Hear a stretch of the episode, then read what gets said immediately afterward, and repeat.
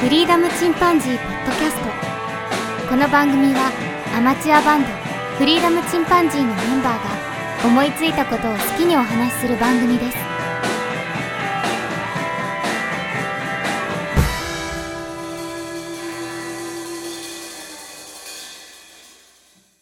さあ始まりました。フリーダムチンパンジーの佐藤です。フリーダムチンパンジーの件です。フリーダムチンパンジーのジョンです。はい、今日はね、そろそろ本気で備えよう。南海トラフ地震ということで、グハー。はい。地震防災のことについてね、ちょっとお話をしたいんですけども、うん。あの、石川県でね、発生した震度6強っていうのが、地震があったんだけど、うん。まあ、その以降もね、各地で大きな地震が多発してまして、5月にね、発生した震度4以上の地震が合わせて17回だって。そんなに。うん。月間の回数としては2018年9月以来らしいんだけど、の多さっていうね。うん。で、これが直接そのすぐに大地震が来るよっていう予兆ではないらしい。地震学者さんが言うには。なんだけど、まあ、備えておくにね、こうしたことはないんで。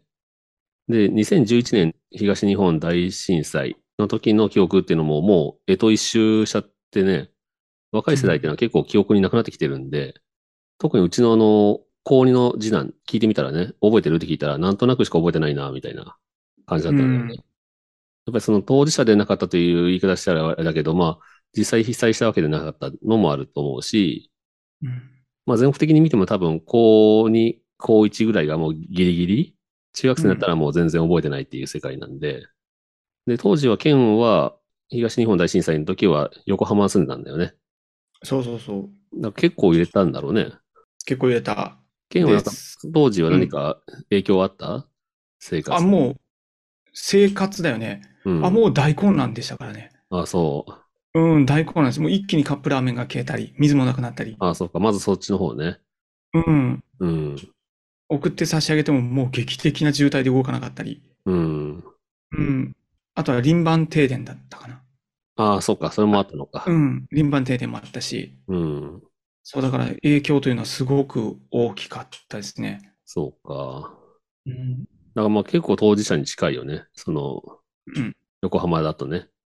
はい。僕、レーシック手術したのもそういった、あ理由自があっ分て。がレーシック、そう。地震にあって、あの、メガネをしてた人がメガネをなくした時には、すごい困るよっていう話うで、ん。もう大きな、実はそれも要因ですね。うん。ジョンは大きいの経験したことあるのかなこの阪神大震災経験してますよ。うん。そっちの方が強、強烈な経験だよね。だね。うんえ、大阪に行ってだよね。そう大阪で学生やったからね。うんうん。えっ、と、大学1年生ぐらいか。大学1年になる前の受験ですね。あ、受受験験生生か。そうか、そうか。家におったんかな、その時は。うん、家で寝てたら、あの、本棚がベッドに落ちてきたよ。おー、このぐらいだったんだね。恐ろしすぎる。うん。恐ろしかった、本当に。僕はあの、鳥取県西部地震を体験してるんだけど、うん。その時はあの、2000年なんだけどね、2000年10月6日、午後1時30分に起きたんだけど、鳥取西部で発生した地震で、その時のマグニチュードが7.3で、これが1995年の阪神淡路大震災と同じマグニチュードなんだけど、うん。で、震度6強っていうのをね、職場で体験したんだけど、もう床に固定されてるあの机を掴んで立ってるのがやっとだったんだけど、その時は。お、おそまあ、商品はバンバン床に落ちて粉々になるし、どうえらいことだったけどね。そうだけど、あの、世間的には結構忘れ去られてるんだけど、 あ、そうだね。うん、その、揺れの割にはね。 うん。ただまあね、結構すごかったし、その後余震もね、何遍も来て、なんかもう敏感になってるからさ、そのうち余震が、なんて言うんだろう、余震が来るのがわかるみたいにななっちゃって、体が。あ、これ揺れ来るなと思ったら、ゴゴゴゴゴゴみたいな。震度1レベルでもね、感じでるよもううな敏感に感じるようになっちゃ って。だから今でもね、あの、うちは、まあマンションってのもあるんだけど、震度1でも僕結構すぐ目が覚めてね、反応しちゃうもんね。経験だね。経験だね。あの、ジョンのところは大丈夫だったのその、淡路最新大震災起きて。いや、大丈夫やったよ、一応。あの、家はね。うん。ああ、うん生活のい影響はや、僕、あの、当時大学受験やったから、ううんん。うん。いや、あそうやねのー、問題なく合格したわ。すげ えわ。むちゃ、むちゃくちゃすげえ集中力だね。むちゃくちゃすげえ集中力だね。 1995年ね。うんで、あの、まあ、今一番直近で起きるであろう地震っていうのがあるんだけど、まあ、これが南海トラフだよね。イェー静イ。岡県の駿河湾から九州の日向灘にかけてつながるプレート境界、南海トラフっていうところで起きる巨大地震。これあの、2012年に政府の中央防災会議っていうのが、科学的に想定される最大クラスの地震が発生した際の被害想定っていうのを実施してるんだけど、うこれん。によると、南海トラフ巨大地震がひとたび発生すると、マグニチュード9クラスの巨大地震。で、 静岡県、まあ、県が今住んでる静岡県から宮崎県にかけての一部では、震度7となる可能性が高い。まあそれに接する周辺の広い地域で震度6強から6弱の強い揺れになると想定されてるんだけど、岡山県でも、まあ僕が住んでる岡山県でも6強来るんじゃないかって言われてるんだよね。うん。で、またあの、関東地方から九州地方にかけての太平洋沿岸の広い地域に10メートルを超える大津波の襲来が想定されていて、 10メートルか。 うん最悪の場合は死者数だけで32万3000人っていう想定されてるんだけど、東日本大震災の死者数っていうのが、現時点で2万2000人ちょっとなんだけど、約2万2000人なんで、まあ、どれほど破滅的な大規模災害かっていうのがわかるよね。そうだよね。すごいねだ。からまあ、そうやって、まあ、揺れによって建物が倒壊するってこともあるし、うん。その場合、中にいる人も無事ではないよね。で、ま、また、その揺れによって火災が発生するっていう。これはそう、だね阪神淡路の時にね、大きかったけど、う。うん火災が発生してっていう可能性も低くない。うん。で、また倒れてきた自動販売機に巻き込まれるとか、ブロック塀とかね。うんブロック塀は、熊本の方では結構、ブロック塀で亡くなった方とかね。そうだよね。うん。まあ、その場合、今のいろんな、まあ、たくさんね、死者とか、負傷者、要救護者っていうのが発生するんだけど、うん例えばあの海から離れてれば大丈夫かっていうと、そうでもなくて、例で言うと山梨県内の被害想定でも、死者数は3000人、負傷者数が1万6000人、要求護者が9000人と見積もられてる。うん。まあ、どれも全部揺れによるものなんだよね。だからまあ、まあ、その静岡、和歌山といった海沿いの地域に比べたらまだ少ない数字だけど、それでも被害は甚大なんだよね。そうだよね。う。うんん。で、まあ、この南海トラフ地震っていうのが今後30年以内に70%から80%っていう、まあ、すごい高い確率で発生が予想されてるんで、大体まあ100年から150年周期で発生してるんだけど、うん。もうとっくに来ちゃってるんだよね、その周期がね。そうだね。う。うんん。なんで、まあ、発生することはもう避けられないと思った方がいい状態。そうだよねう。んしかもね、東日本大震災も起こってるしね。西でも東でも上でも北でも、うん。ね、南海今、トラプフレー以トが外ね、のあとちここだちっかたらね、ら集まってるところだからね、ちょうどね、境界線で。うん。で、まあ、被害はその発生後もね、発災後も続いていくんで、ライフラインに被害を及ぶし、上下水道の機能支障とかね、停電、ガスの停止といった、そういった状態に陥る。うんで、交通も一部遮断されるから、物資の供給も支障が生じるというふうに、まあ、想定されてるんだよね。なるほどな。で、自衛隊とか消防による救援活動はね、もちろん迅速に行われるんだろうけど、ちょっと被害地域があまりにも広いから、うん。すべての地域には十分な支援が届かない可能性が高いんだよね。ただそうなると、うんまあ限られた物資で長時間自分たちで過ごさないといけないっていうのが想定されるんで、うん。でちなみに岡山県の場合だと、その全割れっていうんだけど、まあその南海トラフ全体が一気に地震が起きた場合だと、まあ2ヶ月は来ない。給水車も支援物資も何も来ない状態で2ヶ月生きろって言われてるんだよね。うん。そう、ありえるかね。どうか、二ヶ月だよどうだろうね。 2ヶ月全く来ない。まあ大都市からまず優先される。それから被害が大きいところを優先されるんで、うん。なるほどな。で、道路は完全に寸断っていう感じになるから、まあ、陸の孤島みたいになっちゃうわけだよね。うんどこもそうだよね。うんだからまあ、その時に備えるためには、まあ、今のうちからね、できることをしておけば、その備蓄をしっかりしておくとかね、うん。はい。やっとけばライフラインが復旧するまで耐えることができるんじゃないかという、先生、教えてください。はい。はまあ、まあ、自宅のね、耐震性を見直すとか、家具の配置変えるとかいうのも有効だろうし、それはかなり、まあ、ちょっとお金がかかるものもあるけど、まあ、だから、まあ、そういう対策をね、少しずつでもやっとけば、死者数も減らすことができるしね。 うん。で、僕がやってる対策というと、揺れに対する対策ではやっぱり背の高いね、茶ダンスとか、あと家具とかね、本棚とか、そういうのは、あと冷蔵庫もそうだね。天井にあの、家具固定用のつっかい棒を全部つけてるんだけど、うんうん。これもやった方がいいって言われててもやってない人多いんだよね。へえ。僕は全部やってやる。うん。うん。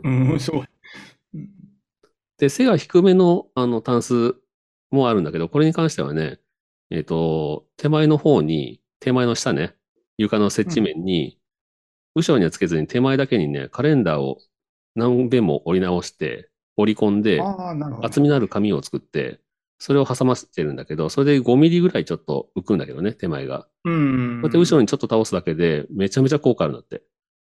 うん、こっちには倒れてこなくなるもんね。そうそう。それだけでも、うんうんうん結構大きな揺れでもね、手前に倒れてこないから、これを僕はやってるかな。うん。うん、うん、うんで、まあ、テレビだなとるほ大きい、あの、大き大きくて平べったいね、テレビ台に、うん、うん。後ろに固定してあるんだけど、紐で。うん、うん。まあ、テレビはね、別にぶっ壊れたところでってとこあるんだけど、うん、うん。割とね、その、テレビが倒れた、お金かかるっていう感覚、大事なものが壊れるっていう感覚で、部屋にいるときにうん入れたときに、テレビを押さえてる人って多いんだって。へえ。うん、すごく多いんだって。だから固定しちゃうから、あれは触らなくていいっていうふうに思う思えるだけでも、だいぶ安全性が高まるんだよね。それよりはやっぱり、机とかね、ソファーの下とかうに、ん。うん潜り込んだ方が絶対いいから、ううんん。そういうことをしないためにもね、まあテレビ生き残ってれば、その方が嬉しいし、うん。そうだよね。ということで、テレビはね、できれば、ちゃんと固定しといた方がいいな。 なるほどね。逆に、うちのキャスターですけどね。テレビガラガラって動かせるよう になってる。まあ高層マンションに住んでなければね、そんなに鼻吹っ飛んでくることはないと思うけど、ないね、だよね。うん、倒れるぐらいはあるだろうし、まあそれは移動はするだろうね。うん。まあ大型テレビだったらそれはそれで結構狂気になるから、近づかない方がいいらしいんだけど、やっぱりね。うん。うん。まああと備蓄品だよね。まあ基本はキャンプ道具がすごく役に立つんだけど、うんううん。ん。まあ、人間が生き残るためには、まず、えっ、と、要素があるんだけど、一番大きい要素は体温を維持することだって。へう。え。うんん。いろいろあるけど、その、ともかく体温をまず維持するものを用意しようというのが大きいみたいで、暑さにも弱いけどね、人間特に寒さに弱いんだよね。うん真、冬に家をね、出されるとか、家が壊れてしまう場合ね。うん。うん。そうすると、まうんあ、雨に打たれて真冬だと3時間もあれば死に直結する。うん。ううんん、その雨をしのげる、体の体温を下げないっていうのがすごく一番大事だなって、まずは。サバイバルとしてはね。なるほどね。うでんその、次に水がやってくるみたい。う。うん。うんんまあ、さっき言ったその、無事でいたらっていう場合だけどね。その前には当然身の安全が一番大事なんだけど、そうだよね。物理的に怪我をするっていうね。それがなかった場合の話なんだけど、まあ、まずはその体温を維持する。で、次に水がやってきて、うん、あの水分を失うと2%失って喉が渇き出すんだって。うん、で、6%失うと、まあ、もうそこで情緒不安定になり、頭痛、眠気、倦怠感に襲われる。うん。で10%失うと筋肉が痙攣し始めて、循環不全、腎不全が起きる。あで、20%失うと死亡するという。う。うんんだから水なしでね、持って4、5日だって、人間って。逆にあの人間はね、水と睡眠だけ取ってれば、うん食べ物がなくても2、3週間は生きられるらしい。おお、ガシまでそこ有まで権行人ける。としては、全然その、うん食べ物よりもままず水だね。うん、水とそう寝だれ,、ね。寝れる環境。で、うんまあ、3番目に食べ物がやってくるんだけど、うんうんうんまあ、さっき言った水だけあればね、2、3週間生きれるっていうのを逆に言えば、食べ物がなければ2、3週間ではやっぱりなくなってしまうという、うん。ううんん、3番目に食べ物っていうことになるんだけど、うん。うん、その9号がね、2ヶ月来ない。最短で2ヶ月だって。早くても2ヶ月はかかるっていう。もっとかかるかも。3ヶ月、4ヶ月かかるかもっていう考えて、うん。なかなかそこまで全部食べ物とか用意できないよね。用意できないね。そっていうことでね、僕、えっ、と、うんまあ、長期保存水も僕持ってるんだけど、うん、うちもあるわ、諸行さん。魚がね、住める程度の水なら飲めるようになるっていう浄水器を僕はお勧めしたいかな。持ってたよね、確かね。僕は今もう2つ持ってるんねです。。うん。あこれだいぶですね。うん一つで何リッターやった ?100 リッターぐらいいけるのいや、もうもっともっといけ僕らる。は無理。うん、あ持って2000けリッんタのーとかいける。え、嘘、むちゃくちゃすげえじゃん。でそうなん。うあん。の、一つは自重式って言って、吊り下げとくと、水の重さが重力あでーろ過しながら下にどんどん落としていくっていうのと、あとポンプ式のやつをもう一個買って、後から追加でね。これもう早く飲みたいっていう時に使えるやつなんだけど、そうだねあの、バクテリアとか、あと有機化合物とかね、そういうのまでうん。取ってくれる。除去できるってやつね。で、水洗いすればすぐ復活するみたいな。うんう。ん。で、まあ気になるならね、その、湯沸かしすればね、10分間、うん。沸かせばまあ確実に大丈夫っていうやつなんだけど、そうだね。そう。先生、ちょっとお聞きしたいんですけど、その、怒ったとするじゃないうん。で、あの、車で移動するのって悪手だよね。そうだね。あのー都市部になるほどやばいよね。 まず移動できるかどううかっていう問題、その、移動してる途中で渋滞巻き込まれて、そこに津波が来るっていうのは最悪なんで、あの、10分あったとして、うん正直、車でだったら5分でその、上に上がれるのよね。行けたすごい行けた坂場合の、はいいだ坂からのま上あに、うん行けるとこまで行ってそこから降りていくっていうのは一つありだとは思うけどね。もう途中で置いてね。そうだん、ねもちろん。うん。絶対ダメってわけじゃないと思そうだね。車の中に一応その、軽いキャンプ用品みたいな入れてあるじゃん。う。うん。で、最悪それで、途中で、そうそだこね。から持っていくすか。ぐにで積みもし込めるかっていうのもあるしね。もうそ当う然防災リュ車ッでクがあればいいけど、うんリュックだけじゃ足りないっていう場合もあるし、うん。うん。車で移動できたらやっぱり強いじゃん。強いね。それがそのまま家家にできるからさ。そう。その場合ね、プライバシーもは助かる守れるし。すごく助そかうる。なん よね。そうなんよね。それ、で、そこで行きたくなるんだけど、それを使うのはどうなんだろうって思いながら。僕は100%ダメとは言えないな。防災のそのプロから言うとね、多分、うんねえ、お何言前でっもてんねやんめてくださいって言いたいところだろうけど、そう、もう思うのはさ、車で中学校とかのうん駐車場とかまで、うん丘の上の中学校のところに置けれたらすごい強いだろうなって思っすたごりくするよ強いね。。それは大きいね。特にそうだよね。電力の作れるね、車だったらさらにいいけどね。あ、そうね。うんああ、そういうのも買っとこうかな。まあでもまあでそもとこりあまそこまではね、うんまああの、電気ってそこまでその、期待しない方がいいと思う。電力そのものにね。最低限のその情報を得られるレベルの電力があれば、うん。それよりはげもっと原始的な方法じゃないと多分、2、3ヶ月っていうレベルになってくると、耐えきれないと思う。うん。やっぱり結局物燃やすとかね、そうね。そういう原因始的なキャンプ的な生活になっていくと思うな。う。うんん。うん。まあね、そうだね。何しろ避難所に行って、その屋根があるのがまず一番嬉しいところだけど、避難所にはね、建物が残ってればうん。寝れるという、さっき言った体温の保持ってね、いい意味ではね。そうだよね。そうか。僕も、僕はそこまで海に近いわけじゃないけど、ジョンとこが一番近いかな。そうだいね。いね海には近いね。うんそうだね。海、ど、どれぐらいの距離だっけ、海から。うーん。1キロぐらい。うん、近いな。 1キロだ、あ、1キロ近いか。1キロってもう津波余裕で 来る。よしら。あの知らない。あのハ知ザれた方がいいな、それも。ハザハハザザーードドママッッププみたいもな。見た方がいいな。 僕は実家とかさ、自分の自宅とか、うん。どのぐらい津波が来るとかね、何分で来るとかも調べてるんだけ ど、とか10メートル来られたらしね、ちょっと大変。 10メーターとかね、場所によっては25メーターとかもう35メーターっていううんところもあるんで、そうだね。うあ、んそれ高知の方はそうだったわ。そう、高知は地震発生から逃げるまでの時間がほとんどないっていう。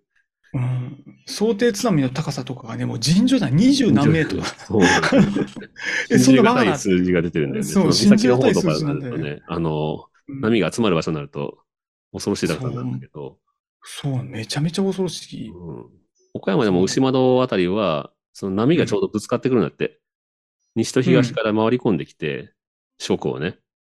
うん。で、そのなあー二つの波がぶつかるから、、すごく高ないるほ津ど波が起きるし、しかも何度も襲ってくるんだって、津波 が。あ、その中でグワングワングワンこのグワン中でグワングワンししたわけよ。ああ、ない四国に何度もやってくるっていう。まあ、もうこの津波に関しててはもう逃げるだけだね。ひたすらそうっすね逃げる。もうこはれもうしか人ない。さん逃げですよね。本当わかる。もうだってちょっと自分のマンションでさ、ちょっと不安になるもん。あの、僕もまあ、あの、津波の高さよりも高いところには住んでるんだけど、うん。ね、逆にすごく高いところに住んでる人は、それはそれで大変だしね、全部階段になるからさ。そうなんだよね。まあ、まず治らないね、そのエレベーターはね。うん。で、20階とか住んでれば、もう、その、ああ、も往復う、するもしうかアなウいトだね。そうねしかも、あの、避難所っていうのは、マンションは想定されてないから、マンション住民は入れないんだよね、避難所に。悲しいかあ、ら。そうなんう。うんん、なるほど。まあ、お宅おうは、あの、想定されてますのマンショでンって、マンションは倒れないっていう想定だから、あー寝るとこあるでしょっていう扱いになってる。だかあじゃらあ、、平屋、平屋の方から行けるんだね。そう。だ二か階ら、建てもしうん水、食料が来るとしてうも、ん当然避難所に集まるわけだけど、うん。そこに行くにも必ずその階段を使わないといけないっていう地獄が待ってるんだよね。 で、入れてくれって言っても入れてもらえないし、ああ。これマンションの1階の人は避難に大丈夫ですよね。んあの、ま一階マンション1階なんですけど、まあ、うちなんかは1階は住居はないんだけど、うん、ゆ許される。許されない。マンションえ住嘘民は許されない。え、1階、一階の人はもうゲームオーバー大体1階ではない。まあ、最近はあるとこもあるけど、 うん。まさに1階に住んでるんですけあ、1階ですか。ど。あ、もう、あ の、ダメだと思います、多分。 じゃあ、じゃあ1階を生かして、みんなより早く車でダッシ ュ。なるべく高いところに逃げる。その方が多分あのゲームオーバーの確率が減るよね。そうだね。ね正直。もうそ家のまま族を上に守りたいしね。もちろん、その、ん。津波転電校って言葉があるように、地震うん発生時にはもうバラバラに逃げないといけないけどね。そうなんだよね条件がね、大体まあみんな揃ってるなんてことはまずないだろうから、まずないからね、そうなんよね。あの、おのおののね、場所にいるってなってるけど、もしまた、家にいるときにね、学校、あの、みんな阪神の学校行って時るとのようかに、最悪の場朝合、あ方とのか、、うんね、出張先でとかいうこともあるからね。あるね。うん。あるあるあるある。だからまあ絶対生きてると信じて、うん。バラバラで避難した後もうここににね、最終的にどこに集まるとかね、う。うんん。防災の伝言とかね、残せるようのもしとかないといけないだろうし、そうだね。うん、伝言台やるね。そうだね。それは大切だよね。うん。まあ、他にもまあ用意しておいた方がいい備蓄品ってのはいっぱいあるんだけど、まあそれは、まあ皆さん調べてもらえれば大体出てくるからね。そうですね。うん。あと、僕もハンドブック買ったんですけど、うんうん。あの前の地震の時に活かして、あの、突然来るじゃん。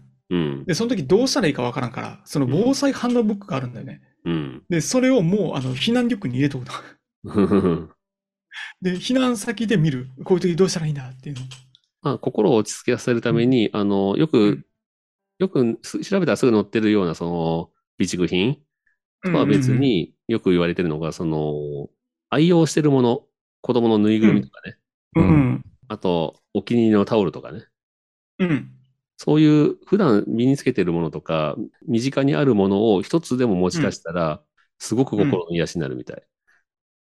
マジで、ジョン、ギターどれ持っていくん あ、ギター考えちゃうよね、多分ね。全く役に立たんけど、ジョン多分 ES335 持っていくん じゃん。焚き付けにはなるかもしれないけど。焚き付け。最終的にギブソン燃やすの。 ロックンロールや ね。ロックすげえ高え焚き火だな。80万円の焚き火。 80激アツ やね。まあでも、ジョンはあ何のを持っ、知らんって言ってたから多分防災意識は低い方だと思うわ。あまあなるほど高いねと、思うな。まあね、山、でも山口も確かあんまりあれはないね。イメージがないね。う。そうんだね。あの、山口は岡山と一緒だね。そうだよね。うん。多分だから怒った時にはどっちも弱いよね。弱い。想定ねが、もともと地震が少ない方だし。ねえうん。 岡山台風の時にすっごくそれ感じた。むっちゃもろい。脆いむちゃくちゃおもろい。うん。そうだね。他で言うと、その、ラップだね。これも、まあ割と知られてきてるけど、あのサランラップはめちゃめちゃ使えるっていうね。いいよ。うんあ そうだね。あの、紙製のね、皿でもうん、ラップを巻いて使えば、ラップごと捨てたらまた使えるっていうのでね。あの水で洗うっていうことができないんだよね。そう。水がもったいないかそんら、なね。もったいないことできないから、ね、そのことできなよいくから、水使わないと思うと、やっぱりラップが、衛生をね。怪我した時にね、その、三角筋代わりにしたりとか、そういう方法もあるし、ああー、なるほどね。そうだね。うん暑いけどね。ラップあ、はでも暑いとてものがいいのか。あったかいから、ういいのか。ラップはいいです。そうでもラップはいいですねサ。ランラップ。それから、まあ、新聞紙はね、あれば、防寒になったり、ゴミ処理から、あの、うん糞尿処理から、そうだね。すごく役に立つけど、そうですまあ、新聞取ってる人今少ないからね、なかなか 難しいかもしれないけど、いや新聞紙みんうなちくれくれってなるかもしれないけ ど、あーうち取っといてよかった。まあ、新聞は取ってるんですけども、 そうだねはい。あそれじゃあ、あれだね、あの、ひ避難用具の中はちょっともう一回見直して、そのバッグを用意しておくと。そうだね。あとはまあ、いいやつだねまあポリタンクとかね、これも、でかいからあんまり備蓄品というかね、その持ち出し袋には入んないけど、最近は折りためるタイプのね、ポリタンクとかもあるんで、うん。まあまあ、給水車がもし来た場合にも、それがないと水持って帰れないし、うん。うん先にも売ってるんでね、ぜひ折りたたみ式のものを、うん。そうですね。ジャグとかね、ぜひ持っといて、そうこれは。いいよね、そうだよねう。んまあ、あとよくあるのは、まあ、ローリングストックってやつか。うん。備蓄品を管理するのにね、まあ、うん。まあ、多めに買っといて、それを食べながら次々新しいのを買って、ああ、そうんそうだよね。多めに備えておくと。そうだよね。食べ物に関してはそんなところだね。うん。ですな。まあ、飴玉とかものすごいいらっしゃるらしいから、ああ、そううなんや。んう。ん。飴なんか普段舐めないっていう人もね、やっぱり買っといて損はないかな。ガム、そうで飴すねあたりね。そうねう。んそれまた回転させながらうん。使うと。で、あとね、僕が思うには、あと、すごい残念だけど、女性とか子供の性被害っていうのがあったんだよね、地震の時に。あ言ってたね。トイレにいたと時とか、あと、その、うん避難所の中で、親が寝てる横の子の子供にいたずらしたとかね、いう話もあったんで、まあ、ともかくその辺すごく気をつけてもらいたいなと思う。特にここまで極限になってると、うん何しそうだろ破滅的な地震なんで、自暴自棄になってる人もいるし、そうだね。まともな精神状態じゃい。ないわけで、皆さんね。そうだね。戦時中みたいなもんですからまあ、ねそ。れも含めると、やっぱり、あの、まあみ、あと水とかね、食料の奪い合いっていうのも想定されるんで、そうだね。だから防犯ブザーとか緊急をホイッスルっていうのはもう一人一個ぐらいあってもいいし、うん。まあ、果てはね、あの、ハンマー、ナイフといった武器まで必要かもしれない。 なるほど、保ね。身という意味でね。う。うんん。でもう本当に装備が充実してる、自分だけであの2、3ヶ月行けるって人は、もう避難所よりもね、人がいない場所の方が安全な可能性すらあるね。ああ。本当に狙わキれャンるプか得意なら。方はいいかもしれないねう。ん。うん。 あの、水持ってるとか、ろ過器持ってるなんてね、絶対人には言えない よね。そうだね。やっぱり自分の身と自分の家族が優先だから、うん。そうだよね。水持ってるならくれとかね、うんロケ持ってるの使わせてくれとか言うなってくると、さすがに全員のね、助けれい。ないから、やっそりゃね。ぱりみんなそれぞれ備えてない人はもう本当うにんアウトっていう世界がやってくるから、なるほど。うん。そうだね。そのためにも備えとこうよと。こうなってくるとやっぱり田舎の方がね、都会よりも生存確率がすごく高いんだけどね。うん。うん。これね、あっという間に物資なくなるからね。ね本当に秒でなくなるからね。 3人であのヒルゼンいたけどさ、あのヒルゼンの生姜もだったっけあの、水が出るとこ、湧き水ね。あ、うんうんう。うんん。ああいうところはほんまは最強だ よね。最強飲だみ物がね勝。手に湧いてくるからね、飲める状態で。そうよね。なんか山とかでも沢がちょっとあるとか、ああるいうのもだけどな知ってるだけでもすごく大きいんだよね。うんううんん。だからもうややっぱりある程度どういうふうに逃げる、どこに落ち合うとかね。うん。そうまあね。築品もそうだけど、もう本当に明日にも来るんじゃないかっていうレベルの今、うん。爆笑状態なんで、まあ大丈夫だろう、科学的になんとかなるだろう、助けてくれるだろうっていうのは、まず、うん。あの、そういう人からなくなっていくと思そう悲しいけど南海トラフの場合は、あの被害範囲が広すぎるということだよう。ね。そう。だから助けは来ないと思った方がいい。うん。手が回らないと。過剰な期待せずにう。んそう。でもあの自治体というか、あの祭りが強い地域って強いかもね。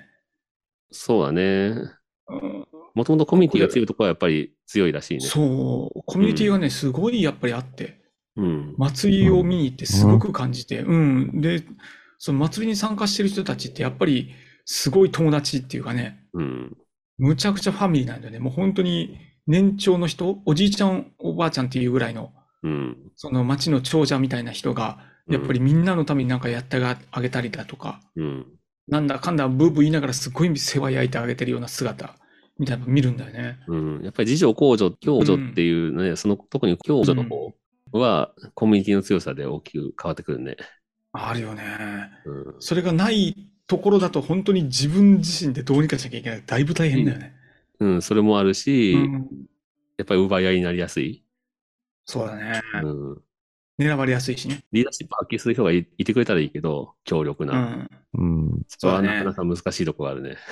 もうちょ、ちょっとなるべく自衛隊の基地の近くに行く。 うん変な話、武器持ってる人ぐらいの人が、そういう重火器持ってる人ぐらいの方が、うん。抑えれるかもしれないっていう世界かもね。そうだね。うん。まあ、そこはもう浜松基 地に逃げ逃げ込もう、 逃げ込めないけど。近くまで行けたらな。本当に人事でない世でも界まあみんだし、本当に広範囲で食らうから。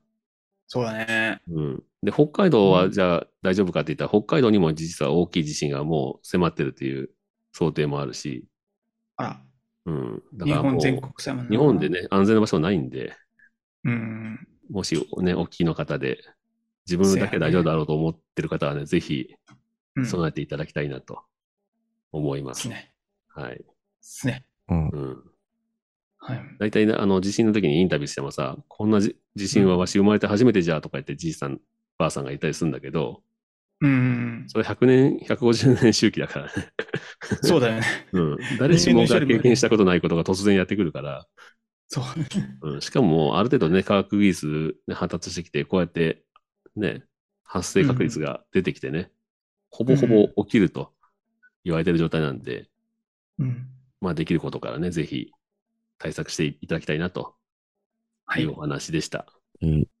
ありがとうございます。注意喚起いただきました。大事なお話をしました。本当ですね 日本人みんなそうですね。はい。ジョンは多 分、あの、あんまり興味なかったみたいだけど、こいつ本当危ないから気をつけて。はい。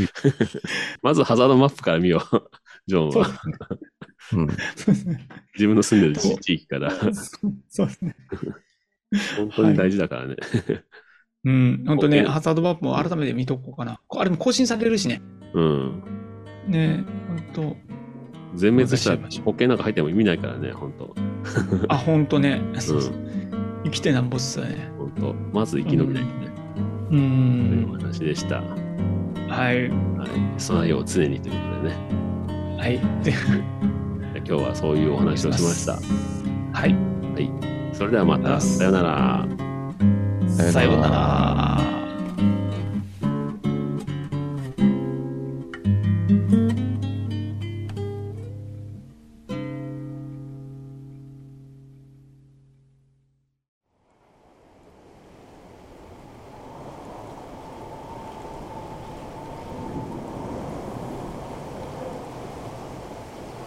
フリーダムチンパンジーポッドキャストをお聞きくださりありがとうございますこの番組ではお便りをお待ちしておりますツイッターにてハッシュタグにカタカナでフリチンとつぶやいていただくかメールアドレスフリーダムドットチンパンジーアットマーク gmail.com freedom ドット chim panzee